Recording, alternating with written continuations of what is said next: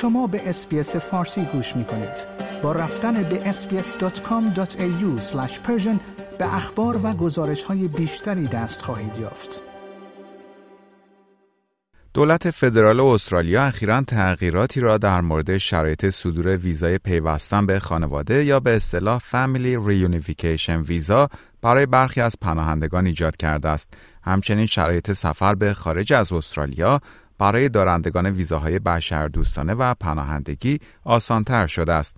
در همین خصوص من مهدی قلیزاده گفتگویی داشتم با آقای دکتر سیروس احمدی migration agent مستقر در سیدنی که توجه شما رو به شنیدن اون جلب می‌کنم. درود بر شما جناب دکتر احمدی. ممنونم از اینکه دعوت برنامه فارسی رادیو SBS رو برای شرکت در این گفتگو پذیرفتید. موضوع گفتگوی امروز ما تغییراتی است که در شرایط صدور ویزای استرالیا برای اعضای خانواده برخی از پناهندگان ایجاد شده. در ابتدای گفتگومون خواهش می‌کنم در مورد ویزای family reunification و این تغییرات جدید توضیح بفرمایید. درود بر شما جناب قلیزاده عزیز و همینطور شنوندگان عزیز رادیو SBS فارسی. ببینید این خبر در واقع یه, ویزای جدیدی نیست. همون ویزاهای قبلی family هست که های زیادی داره. مثلا partner visa یا هم ویزای همسر ویزای فرزند ویزای پدر مادر و کلا category family. تا الان وضعیت به این شکل بود که وزیر قبلی مهاجرتی policy دستورالعملی داده بود direction از اول 72 بعد اینجور شماره هاش عوض شد تا آخری شماره 80 direction eighty بهش میگن.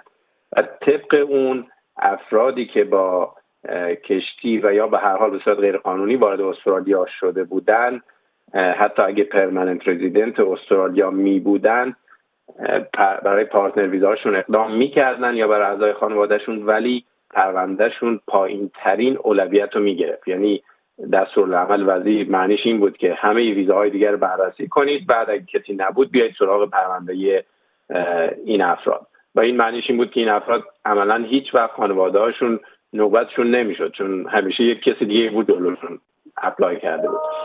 به همین خاطر واقعا تو این چند ساله از سال 2013 به این ور میشه گفت افراد بسیار زیادی هستن که بیش از ده دوازده سال منتظرن که به خانواده هاشون بپیوندن چه تو افغانستان چه بعضا تو ایران کشورهای مختلف. دلیلشون هم این بود که اون کسی که partner شون بود تو استرالیا و اقامت دائم داشت با به صورت غیر قانونی وارد استرالیا شده بود هنوز citizen نشده بود و نمی‌تونست این priority یا این اولویت بندی رو جابجا کنه.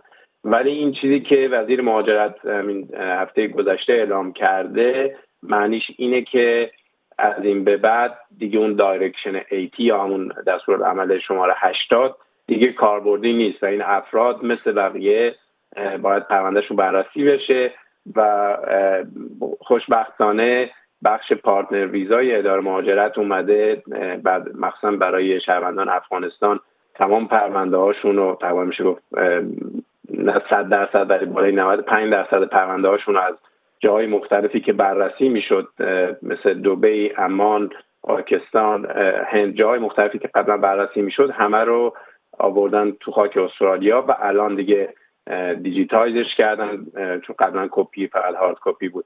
و دارن برمیگردن به ترتیب شروع پرونده یا زمان اپلیکیشن دارن بررسی می‌کنن و به نسبت میشه گفت سریع هم دارن این کارو می‌کنن و این این واقعا نشونه خوبیه که می‌خوان زود به این افراد ویزا بدن دیگه بیشتر از این منتظر این processing ویزاهاشون نمونن. بله. جناب دکتر این تغییرات جدید فقط در مورد پناهندگان و پناهجویان کشور افغانستان انجام میشه یا مربوط به سایر کشورها از جمله پناهندگانی که از ایران اومدن هم میشه؟ نه این تغییر دیگه عملا برای همه خواهد بود ولی چون تعداد بسیار زیادی از افغانستان این مشکل رو دارن دلیلش هم اینه که citizen نشدن هنوز خیلی هاشون حالا جهت روشن شده.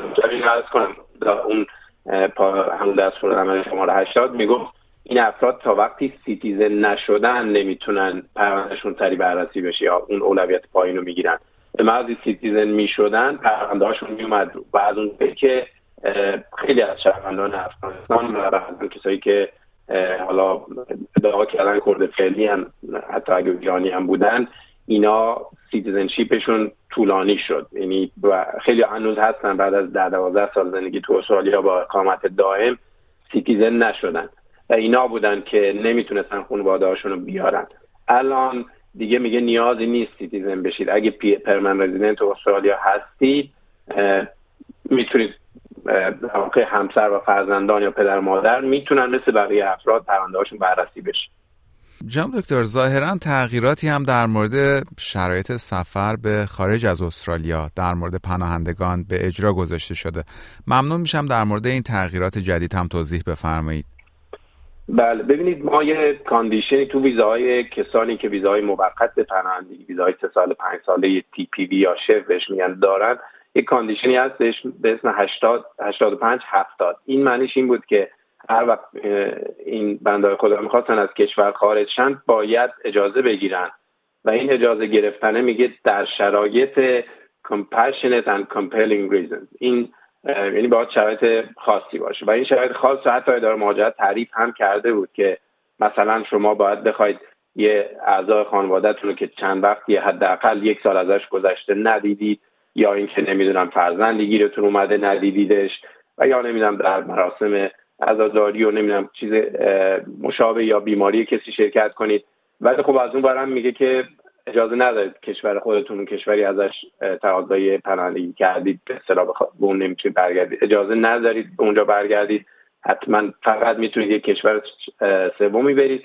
با همه این محدودیت هایی که بود صدها شاید هم بشه گفت هزاران refugee تو این یکی دو سال اخیر اقدام می‌کردن و می‌گفتن مثلا من مادرم چهار سال گذشته ندیدم و اداره مهاجرت و اون officer های اداره مهاجرت با بیرحمی هرچه تمام میومدن می‌گفتن نه این دلیل compassionate نیست. در حالی که تو خود وبسایت اداره مهاجرت اینو به وضوح گفته اگه می‌خواید برید یک کسی که family member close family میگن برادر پدر مادر خواهر اینا می‌خواید ببینید و بیشتر از یک سال ندیدید این یکی از دلایل کمپشنته. ولی بارها و بارها افراد پرونده هاشون رد می‌شد اجازه خروج بهشون داده نمی‌شد می‌گفتن به اندازه کافی کمپشنت نیست. چیزی که اتفاق افتاده این هفته گذشته 19 فکر نوامبر وزیر مهاجرت اعلام کرد اینه که از این به بعد این کاندیشنه هست و فرد باید اجازه بگیره ولی این به اصطلاح فلکسیبل تر خواهند بود و حوزه وسیعی از به اصطلاح دلایل رو شامل میشه. یعنی لزوما این نیست که حتما باید برید یه کلوز فامیلی ببینید چون بعضی هم می‌گفتن ما هیچ فامیلی دیگه این نداریم ولی دوست داریم برای یک بار شده با مثلا همسر مثلا کسایی بودن اینجا ازدواج کردن با همسر هم یه بار شده از این کشور خارج شیم و بهشون اجازه داده نمیشه این تغییر جدید معنیش اینه که این افراد من احتمال زیاد میدم که فقط یه دلیل بیارن دیگه از این بعد اجازه خروج بهشون داده میشه. البته اینم باید از کنم که احتمالا شما مطمئنا شنیدید امید بسیار زیادی هست که این افراد رو به زودی بهشون اقامت دائم هم بدن و اون دیگه هیچ وقت انشاءالله نیازی به اجازه خروج گرفتن نخواهند داشت. بله. جناب دکتر در پایان گفتگوی امروز آیا تغییر و تحول خاص دیگه در برنامه مهاجرتی استرالیا ایجاد شده که بخواید بهش اشاره بفرمایید؟ ببینید تغییر خیلی واضحی نه. مثلا برای چون برنامه بیشتر امروز راجع به رفیوجی داریم صحبت می‌کنیم. خب اون دیل یو اس اون اصطلاح برنامه با آمریکا داشتن به نظر میاد تقریبا داره نهایی میشه. قرار بود 1250 نفر بره تقریبا به اون عدد داریم نزدیک میشیم. نیوزیلند خوشبختانه اون سالی 150 نفر رو داره بر میداره و یه تعدادی هم کانادا حدود فکر 150 نفر تا الان برداشته و ولی هنوز حدود 800 900 نفر باقی خواهند بود از کسایی که تو نارو و پی و جاهای دیگه و حتی تو خود استرالیا اومدن که بلا تکلیفن و دولت باید به فکر این باشه که براشون یه فکری بکنه ولی هنوز چیز قطعی اعلام نشده. ولی تو بخشهای دیگه اداره مهاجرت به نظر میاد که دولت جدید و وزیر مهاجرت شدیدا به فکر اینن که skilled worker های زیادی وارد استرالیا بکنن. به همین خاطر بخشای دیگه مخصوصا بخشای غیر skilled یه خورده کندتر شده روند بررسی پرونده ها. جناب دکتر احمدی از اینکه وقتتون رو در اختیار برنامه فارسی رادیو SBS قرار دادید سپاسگزارم و برای شما روز خوشی آرزو می‌کنم. خواهش می‌کنم. ممنون از دعوتتون. شاد باشید. خدا نگهدار. like share comment. SBS فارسی را در فیسبوک دنبال کنید.